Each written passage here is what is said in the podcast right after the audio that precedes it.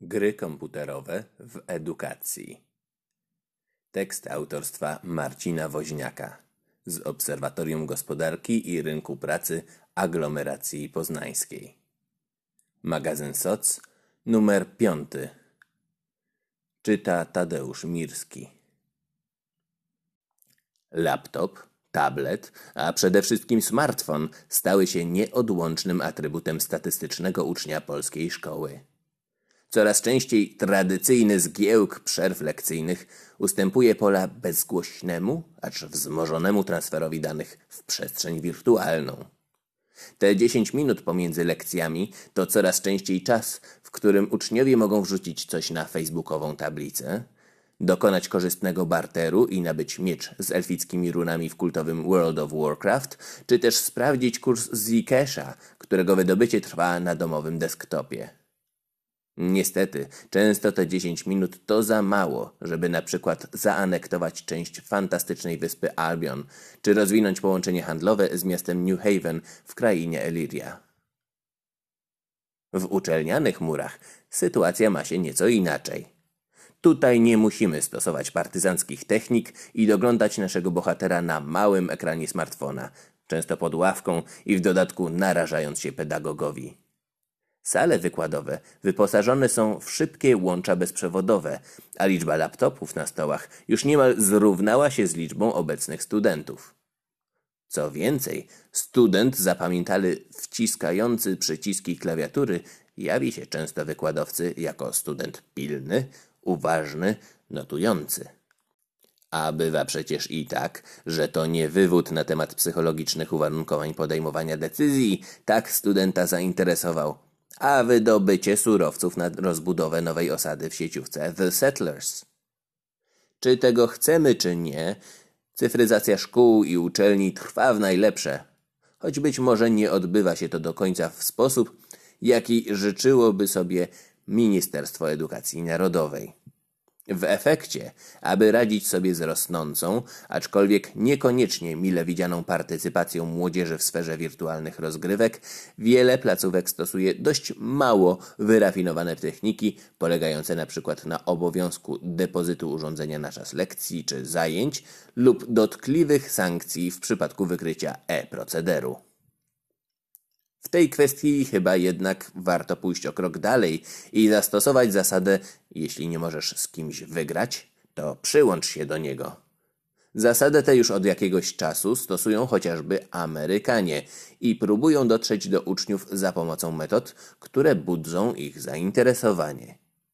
Jak podaje amerykański miesięcznik naukowy Scientific American, Niewątpliwą zaletą wprowadzenia gier do edukacji jest to, że uczniowie zaczęli pełnić aktywną rolę w procesie nauczania.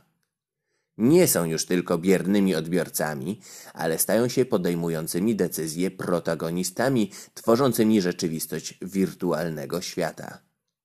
Znajomość mechaniki gier i funkcjonowania złożonych systemów staje się niezmiernie ważna dla młodych ludzi, którzy będą mierzyć się z wyzwaniami, których obecnie nie jesteśmy w stanie nawet przewidzieć.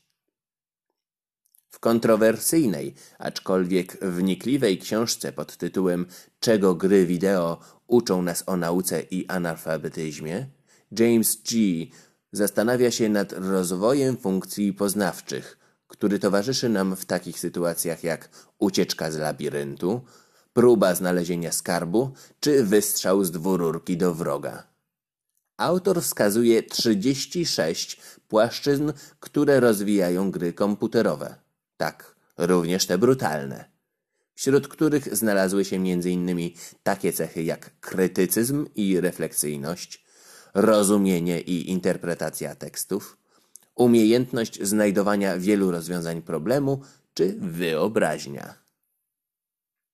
The Quest to Learn to publiczna szkoła podstawowa w Nowym Jorku, która na szeroką skalę stosuje metodę gier diagnostyczno-symulacyjnych w praktyce edukacyjnej. Zajęcia w placówce oparte są na semestralnych czy rocznych misjach, które odbywają się w ramach danego przedmiotu.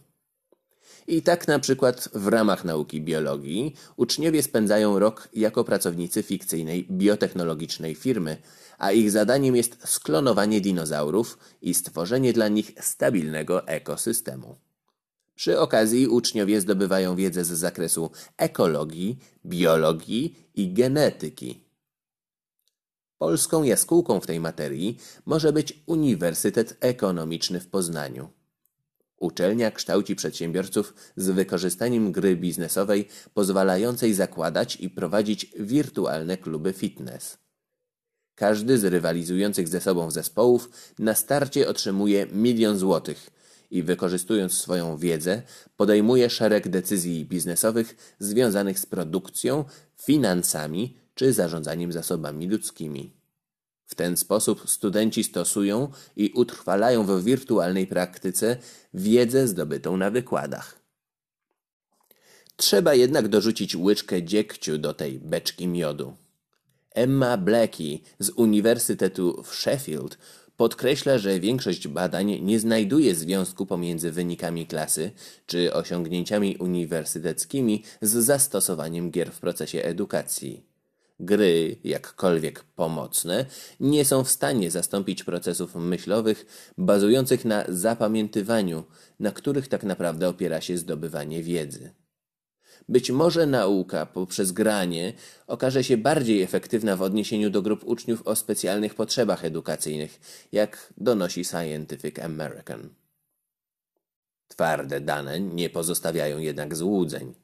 Szacuje się stały wzrost wartości rynku związanego z grami i edukacją, którego wartość w 2018 roku przekroczy 5,5 miliarda dolarów. Dla porównania, cały rynek gier to około 60 miliardów dolarów. Jane McGonigal, autorka książki pod tytułem Rzeczywistość jest zepsuta, jak gry pomagają czynić świat lepszym, wylicza, że obecnie około 97% dzieci gra w gry komputerowe.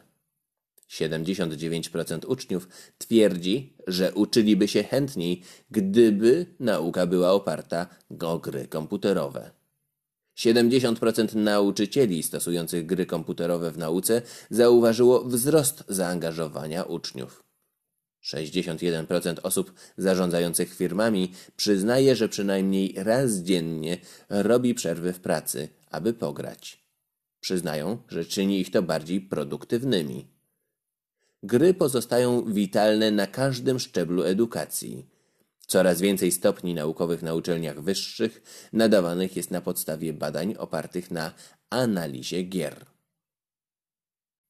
Wymienione powyżej dane, choć pewnie nie do końca trafnie oddające sytuację na naszym rodzimym polskim podwórku, wskazują trend, któremu nawet skostniałe mury naszych szkół i uczelni nie będą mogły się oprzeć. Póki co, bogaty dorobek teoretyczny będzie musiał zostać uzupełniony o sensowne badania empiryczne, których brakuje. Być może wtedy wspomniany uczeń ze smartfonem skrywanym pod ławką, czy student zapamiętale wciskający klawiaturę laptopa na wykładzie, będzie mógł legalnie pochwalić się swoim wirtualnym osiągnięciem w ramach np. nauki przedsiębiorczości. Ba, na podstawie tych osiągnięć będzie mógł otrzymać realne zaliczenie bądź ocenę.